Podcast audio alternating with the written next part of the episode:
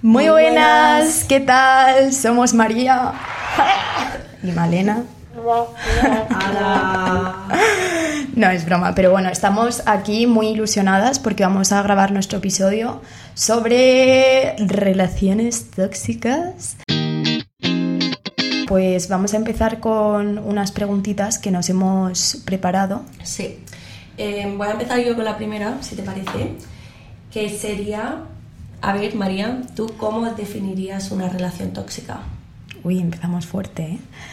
Bueno, pues a ver, una relación tóxica. Yo he de decir, primero de todo, que antes estaba bromeando, no he estado nunca en una relación tóxica, entonces hablo desde la inexperiencia.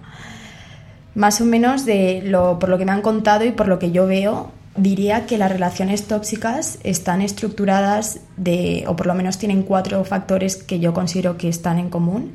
El primero diría eh, la manipulación, el segundo diría obsesión, inseguridad y dependencia emocional.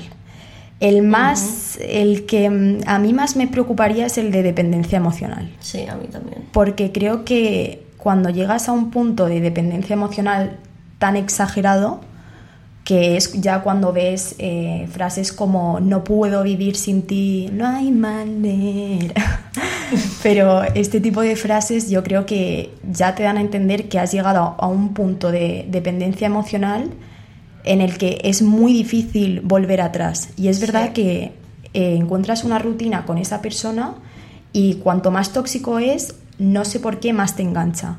Y, y, yo creo que esa dependencia emocional de me voy a morir como te vayas, si me dejas voy a estar destrozada, no sé quién soy si tú no estás aquí conmigo, me parece que roza lo más peligroso dentro de una relación tóxica. Y además a mí me parece que muchas películas o canciones que roman se dice romantizan, bueno, que lo ponen como si, si fuese algo bueno, como que eso es lo que tú quieres en una relación, que la otra persona esté tan obsesionada que esté eh, emocionalmente dependiendo de ti.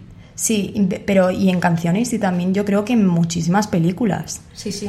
Y, eh, yo creo que inconscientemente hemos crecido en un mundo en el que, bueno, típicos personajes eh, de Mario Casas, H, que me muero con Mario Casas y el Mario Casas es más tóxico que su puta madre. Eh, y nos hemos criado como pensando que qué bonito esto, que esto es amor de verdad. Es un logro convertir al chico malo en chico bueno. Como que tú vas a ser la persona que va a cambiar al chico malo.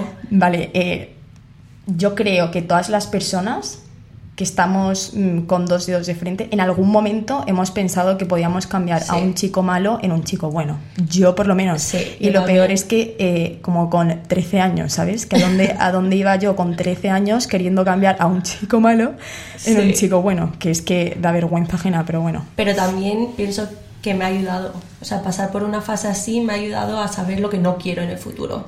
Totalmente.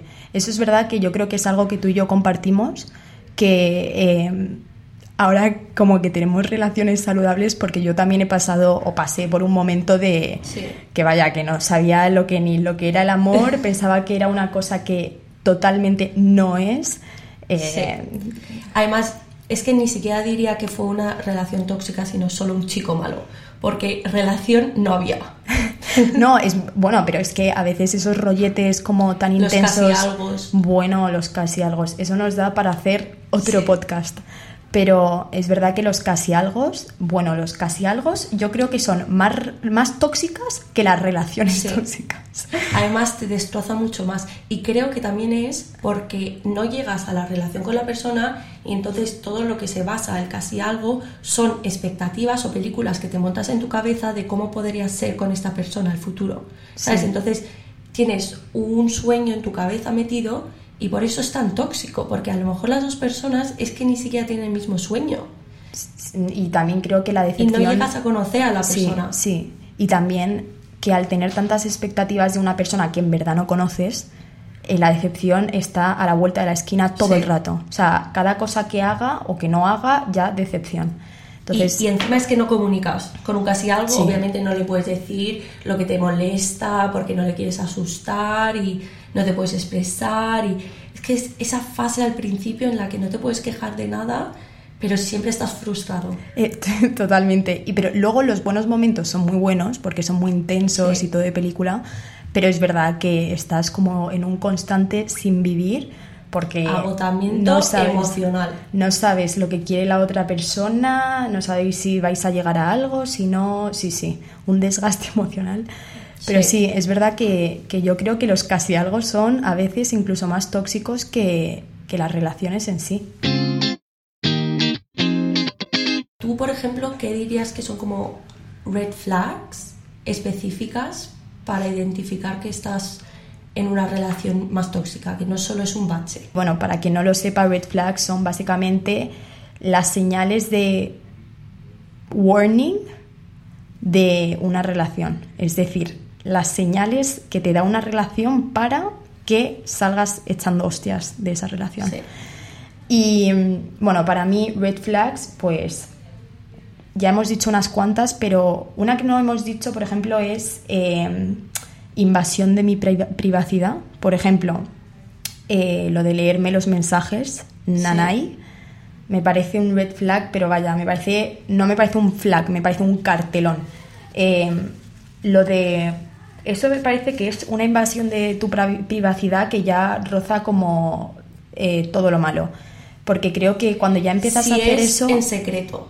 O sea, yo, por ejemplo, en mi relación esa sana que tuve, yo le daba mi móvil a mi novio para que pusiese música y todo eso y obviamente iba a leer algunos mensajes si salían y todo eso, pero como no había nada que ocultarse, tampoco me importaba que tuviese mi móvil. Claro, pero tú eso lo hacías voluntariamente. Claro, O sea, pero si ya es como detrás de la espalda, ya buscar O, mensajes. o a lo mejor obligándote o Ah, haciéndote sentir mal, porque yo, por ejemplo, si mi novio me pide el móvil y yo sé que no hay nada, pero aún así no se lo quiero dar, ¿por qué se lo daría? ¿Sabes? Y la excusa que siempre ponen es, ¿estás ocultando algo? Y es como, no, es que no me apetece darte mi móvil, hijo de mi vida, que a mí nunca me ha pasado. eh, Y, y espero que nunca. Bueno, eh, yo, ese, por ejemplo, de lo- los límites que hablábamos antes, personalmente ese es uno para mí. Espero nunca tener que dar mi móvil si yo no quiero. Pero bueno, aparte de eso, eh, obviamente el, eh, te tienes, no te vistas de esta manera para salir. Eh, Buah. es otro cartel luminoso rojo gigante que te dice vete. Eh, mm, no entiendo muy bien lo de eh, no puedes salir así a la calle. Que bueno, Ah, y lo de no salir de fiesta, ¿tú lo entiendes? eh, yo es que si no salgo de fiesta, apaga y vámonos. Entonces, una persona que me dice que no puedo salir de fiesta, es que no sabría qué decirte. Mm, Creo que todas las amigas con las que he hablado últimamente me han dicho que su novio no quiere o que tienen problemas Ay. porque el novio no le gusta cuando sale de fiesta, se pone celoso, no sé qué. Es que me parece lo más normal salir de fiesta con tus amigos y que tu pareja pues confíe lo suficiente en ti como para que no va a pasar Ojo, nada. no me parece ¿no? normal, me parece necesario. O sea, me parece muy necesario saber marcar espacio. Me parece muy necesario en una relación tú tener tu propio espacio. Y que a- para mucha gente y para muchas parejas salir con sus amigos, ese es su espacio. Y también me parece que para que una relación no sea tóxica, cada persona tiene que marcar sus espacios. tiene que tener sus amigos, poder salir con sus propios amigos, porque lo que dijimos de la dependencia emocional, Sí. tú no vas a poder ser independiente si no puedes salir con tus amigos, hacer cosas sin tu pareja. Tú necesitas tu propia vida aparte de tu pareja. Aunque le quieras mucho, es muy importante tener una vida aparte. Tot- Totalmente. Por eso yo creo que ya lo de salir de fiesta, que te lo prohíba, es además prohibirte tu propio espacio, ¿sabes? Que eso ya es algo tuyo, que vuelve un poco, por así decirlo, a in- intrometerse en lo de la invasión de privacidad. Es decir, no te dejo salir con tus amigos, no te dejo salir de fiesta y eso es un espacio mío que es personal. Por lo tanto, una vez más te estás metiendo y estás decidiendo tener una opinión sobre mi espacio personal que vuelve a ser mi intimidad. Entonces yo creo que es súper importante eh, que, que en Sí. una pareja las dos personas tengan su espacio y tengan sus amigos y salgan de fiesta y hagan tonterías y se despejen, pero es que me parece hasta saludable. O sea, Sí. ir a tomarte un par de copas con amigos es que lo deberían recetar, de verdad. Pasamos a nuestra última pregunta. ¿o tienes algo Me parece bien. A ver, ¿tú qué piensas que caracteriza una relación saludable? Hemos hablado mucho de todo lo tóxico, pero ahora queremos pasar a lo saludable y cómo debería ser una relación. Vale, pues al igual que hemos dicho los factores de lo que hacen una relación tóxica, una relación tóxica, eh, pues para una relación saludable yo diría que, como ya hemos dicho, la confianza, pero sobre todo porque creo que la confianza da mucha seguridad. Entonces es como matar dos Sí. pájaros de un tiro. Porque cuando tienes mucha confianza con esa persona, entras en, en un estado de seguridad que es que te sientes muy cómoda. Encima hemos dicho que la inseguridad a lo mejor es un origen de los otros pro- problemas tóxicos. Exacto. Entonces, si no te sientes inseguro, al final muchos de los otros problemas no los acabas teniendo. Sí, por eso creo que confianza es como que mata eh, muchos pájaros.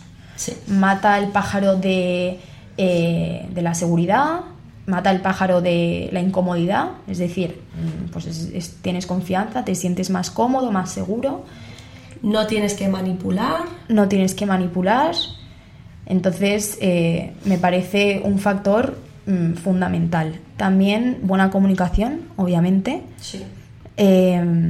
Que una vez más, si hay mucha confianza, suele haber buena comunicación. Bueno, eso depende. Puede haber mucha comunicación, puede haber mucha confianza, pero que tú personalmente no te sepas comunicar bien, Y entonces... hay mucha gente que no sabe comunicar en general. Sí, eso es verdad. Que a lo mejor con sus padres, en su familia, con otras relaciones no han comunicado mucho en el pasado. Especialmente los hombres que creo que también desde pequeños se les enseña poco a comunicar. Sí, yo creo que, se le- sí, que tienen más tema tabú, a lo mejor que menos mal que eso está cambiando y yo creo que cada vez más hombres sienten que pueden expresar sus sentimientos, que yo personalmente me alegro muchísimo, Creo pero que es súper importante. sí, porque creo que es verdad que siempre ha habido como un estereotipo de que los hombres tienen que- no pueden llorar, no pueden expresar sus sentimientos, no sé qué, unga unga. Entonces, eh, unga unga. Entonces, eh, me parece muy bien que eso esté poco a poco cambiando, porque es verdad que la comunicación me parece eh, un green flag. Sí. Bueno, sí, es verdad. Green flags también existen. Eh, otra cosa que me parece súper importante, que también hemos hablado ya un poco, es la independencia emocional. Ser responsable de tu propia felicidad. Sí. O sea, yo sé que es muy difícil, que es un proceso constante y que las relaciones en general tienen mucho que ver con tu felicidad, Sí, pero también tienes que tener una vida fuera de esa relación y saber que el mundo no va a acabar por porque acabe una relación. Nadie se ha muerto por amor. O sea, tú, aunque lo pases muy mal, que seguramente lo pases mal al, terminar una relación o lo que sea, tú vas a seguir con tu vida y todo va a seguir ad- adelante. Y no sé, como que me parece muy importante priorizarse a sí mismo y quererse a sí mismo antes que querer a la otra persona. Porque si te quieres a ti mismo, estás poniendo las condiciones para que la relación pueda ser sana y no tóxica. Sí, yo creo que al igual que la eh, dependencia emocional me parecía de las peores eh, de los peores factores que definen una relación tóxica, creo que la independencia emocional es de los factores más importantes que definen una relación saludable, porque es básicamente lo que dices, eh, tú tienes que tener claro que tú eres tu propia persona, tú eres responsable de tu felicidad y tú no puedes, es que tampoco deberías darle la presión a la otra persona, es que de, de que ellos son responsables de tu felicidad. Yo creo que también eso es mucha presión para la otra persona. Sí, es decir, y para la suficiente. relación en general. Exacto, suficiente es tú ya tener que ser responsable de tu propia felicidad como para que te den la presión de también tener que hacer feliz a otra persona. Yo creo que las relaciones saludables se tienen que mirar más como, vale, pues somos dos personas independientes y estamos compartiendo algo muy bonito. Otro green flag muy importante es apoyarse mutuamente a priorizarse a sí mismo en una relación. Sí. Yo, por ejemplo, querría que mi pareja me apoyase para yo priorizarme a mí mismo, decirme como, mira, buah, eh, tu trabajo es súper importante, eh, tú tómate el tiempo que quieras, sé que vas a conseguir todo lo que te propongas y yo hacer lo mismo para la otra persona. Entonces, como apoyarse a que está bien priorizarse a sí mismo y tomarse el tiempo para hacer cosas que sean importantes solo para ti. Sí, Ser un poco egoísta. Sí, que te dé, sí, y que te lo recuerde tu pareja. Y eso, aparte de ser un green flag, es que me parece algo súper bonito, que querer que la otra persona, querer tanto a otra persona que tú quieras que esa persona sea su propia prioridad. Sí. Creo que eso, aparte de un green flag y, y que es la base para mí de todas las buenas relaciones y todas las relaciones saludables, creo que es algo muy bonito y muy honesto y muy puro. Como creo que ahí es donde está el origen del amor verdadero y del amor Sí. puro. Cuando de verdad quieres que la otra persona sea feliz ante todo. Sí, sí, Y no pienses tanto en ti, sino en la felicidad de la otra persona. sí, Porque la quieres tanto. totalmente. Otro green flag creo que es poner límites. O sea, no de, tú al final eh, los demás te tratarán como tú permitas que te traten. Entonces, si no pones límites, si por ejemplo aceptas que eh, te prohíban salir de fiesta y, lo aceptas, pues van a seguir prohibiéndotelo. Si no pones límites, no, no va a cambiar nada y vas a, a incluso acostumbrarte a la toxicidad. Sí, pero también es verdad que eso tiene que ser algo muy personal y muy reflexivo tú hacia ti misma. Luego, cuando sepas de verdad cuáles son los límites que quieres, ya comunicarlos. Sí. Pero sí que me parece muy importante lo que tú dices, porque cuando los tienes establecidos es más difícil que se difuminen. Sí. Y si ya los has pensado con antelación, pues ya no te llevas sorpresa y dices, vale, pues yo hubo un momento en mi vida en el que dije que nunca iba a aguantar esto, ahora me está pasando, entonces voy a intentar, porque a veces no se consigue, pero que esto no ocurra. Y Pero es- preguntarte por qué está pasando. Exacto, pero si, pero si nunca te lo has planteado o nunca has pensado en esos límites, a lo mejor llega una situación y dices, "Hmm, esto como no sé cómo me siento al respecto porque nunca lo he pensado, pues voy a dejar que suceda. Y a lo mejor esa situación da otra situación. Entonces sí que creo que es muy importante marcar límites, pero marcarlos antes y ponerte en varias posiciones posibles para que luego cuando llegue la situación tú sepas que tú ya has establecido un límite para esa situación y que o no la vas a soportar o sí la vas a soportar pero con algunas condiciones o que la vas a soportar con consecuencias pero que no te pille sorpresa porque cuando muchas situaciones te pillan de sorpresa yo creo que es cuando empieza el límite a decir, "Hmm, bueno, pues voy a subir un poco la barrera o se va a difuminar más esta, Sí. este límite que tenía. Pero también importante para, obviamente van a pasar cosas que no te hayas pensado en antelación. Entonces es importante también hablar con personas que no estén en la relación para darte cuenta de lo poco normal que es ese... o sea, Sí, lo sí, que está sí. pasando. Sí, bueno, obviamente yo creo que otro green flag, ya no a lo mejor dentro de la relación, pero personalmente es eh, hablar con gente que te quiere sobre lo que estás viviendo, porque a lo mejor tú dentro, de una manera tan personal, a lo mejor no sabes distinguir lo que está pasando o a lo mejor no lo ves tan claramente.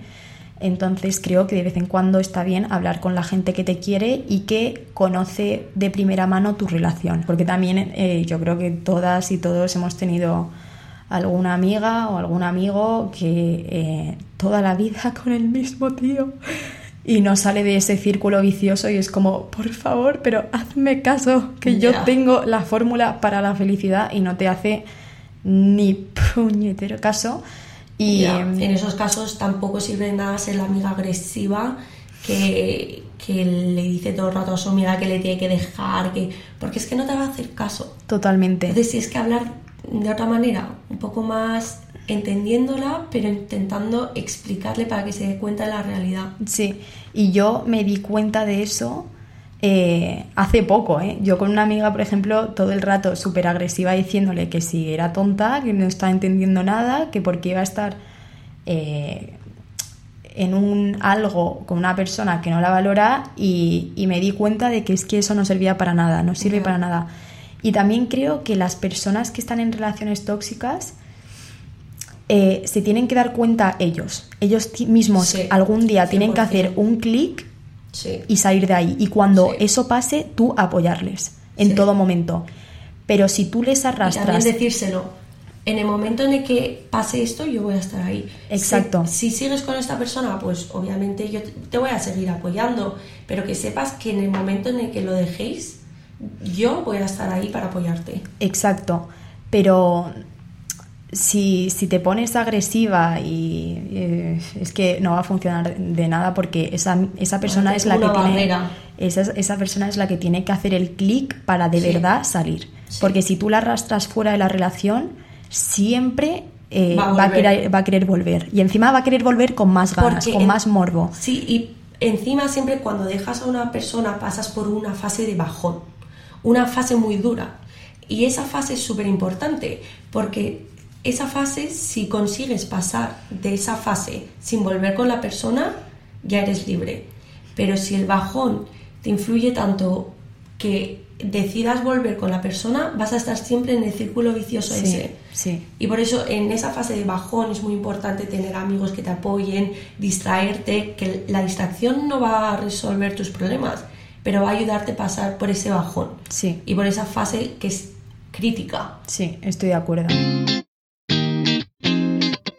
¿Qué consejos le darías a alguien que quiera salir de una relación tóxica? Vale. O sea, que esté como a punto de dejar a la persona porque ya se ha dado cuenta. Vale. Eh, yo tengo que decir que es verdad que me siento un poco hipócrita dando consejos de algo que yo no he vivido.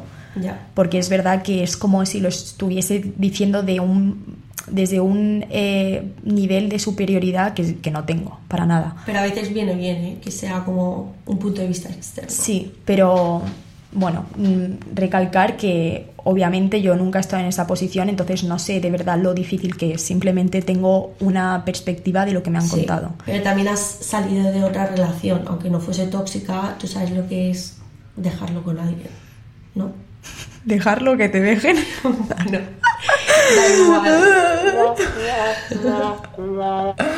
No, pero sí, pero eran, o sea, eran situaciones totalmente distintas.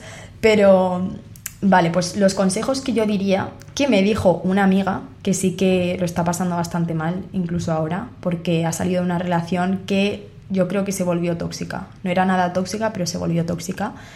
Y esa persona me dijo que cuando quieras salir de una relación tóxica o ya hayas salido y lo estés pasando fatal, el bajón, el bajón ese, que una cosa muy importante es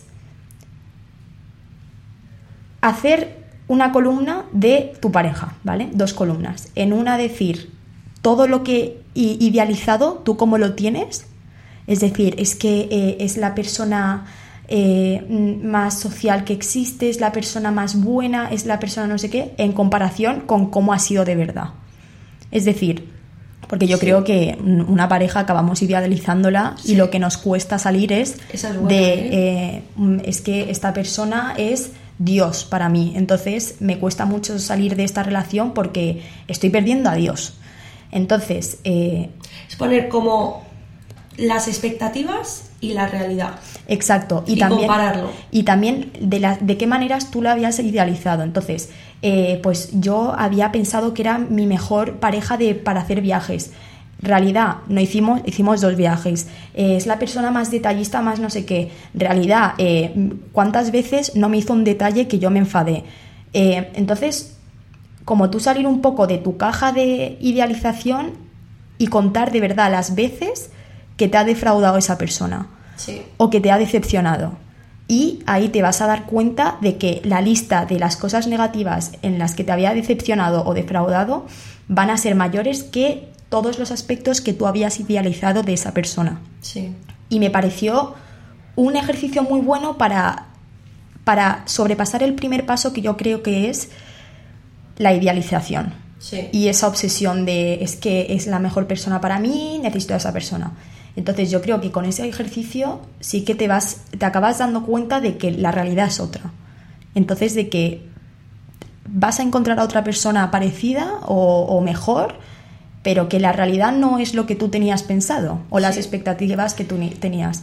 Entonces eso, eh, Eso eh, es, un ejercicio que, que le recomiendo a la puede gente. ayudar. Obviamente no va a cambiar tus sentimientos, porque tú vas a seguir queriendo a esa persona sabiendo que no es buena para ti, pero por lo menos te ayuda a no reaccionar tanto con tus sentimientos, sino más mm, con la cabeza.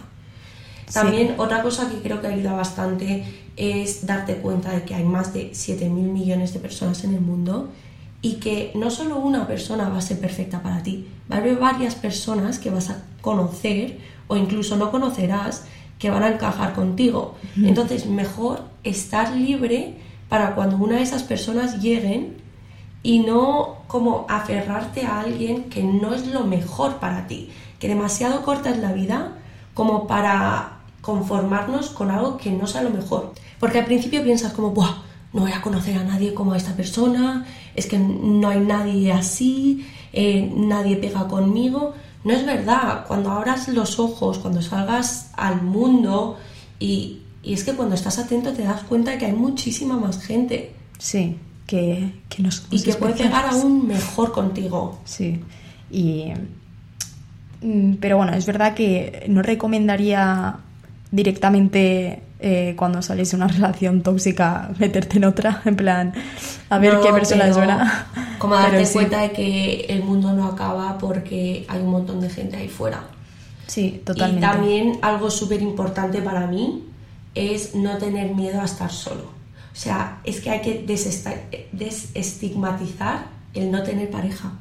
Que es que hoy en día siento como que te, te hacen sentirte un poco mal cuando no tienes pareja. Que todo el mundo está en relaciones por estar en relaciones. Sí, Pero es tan bueno estar solo. sí, a mí, eh, yo antes de tener relación, eh, yo era súper feliz, o sea, que sigo siendo súper feliz, pero digo, Sí. Eh, yo tenía la suerte de, de que me encantaba estar sola y yo creo que el, el punto de la vida, el objetivo es saber estar solo, saber convivir contigo mismo. Yo creo que eso Sí. es el objetivo de la vida.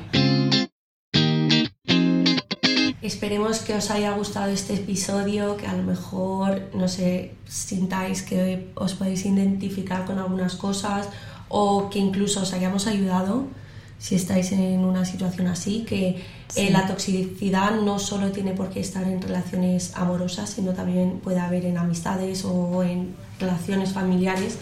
Pero bueno, eso ya también serían otros episodios. Sí, y también una vez más decir que hablamos desde poquita experiencia, casi Sí. ninguna, entonces que entendemos que es muy difícil, que una cosa es hablar de ello de esta manera tan fácilmente, eh, sacar factores, eh, decir cómo salir de una relación, pero que luego en la práctica es otra historia totalmente y que sabemos que no es tan fácil como lo hemos dicho aquí. Entonces que también entendemos que es una situación súper difícil y súper seria. Aunque aquí hayamos hablado de este tema con más tranquilidad, pero sabemos que es un tema súper serio y que puede llevar, llegar a situaciones súper graves. Entonces, pues nada, tenerlo en cuenta también.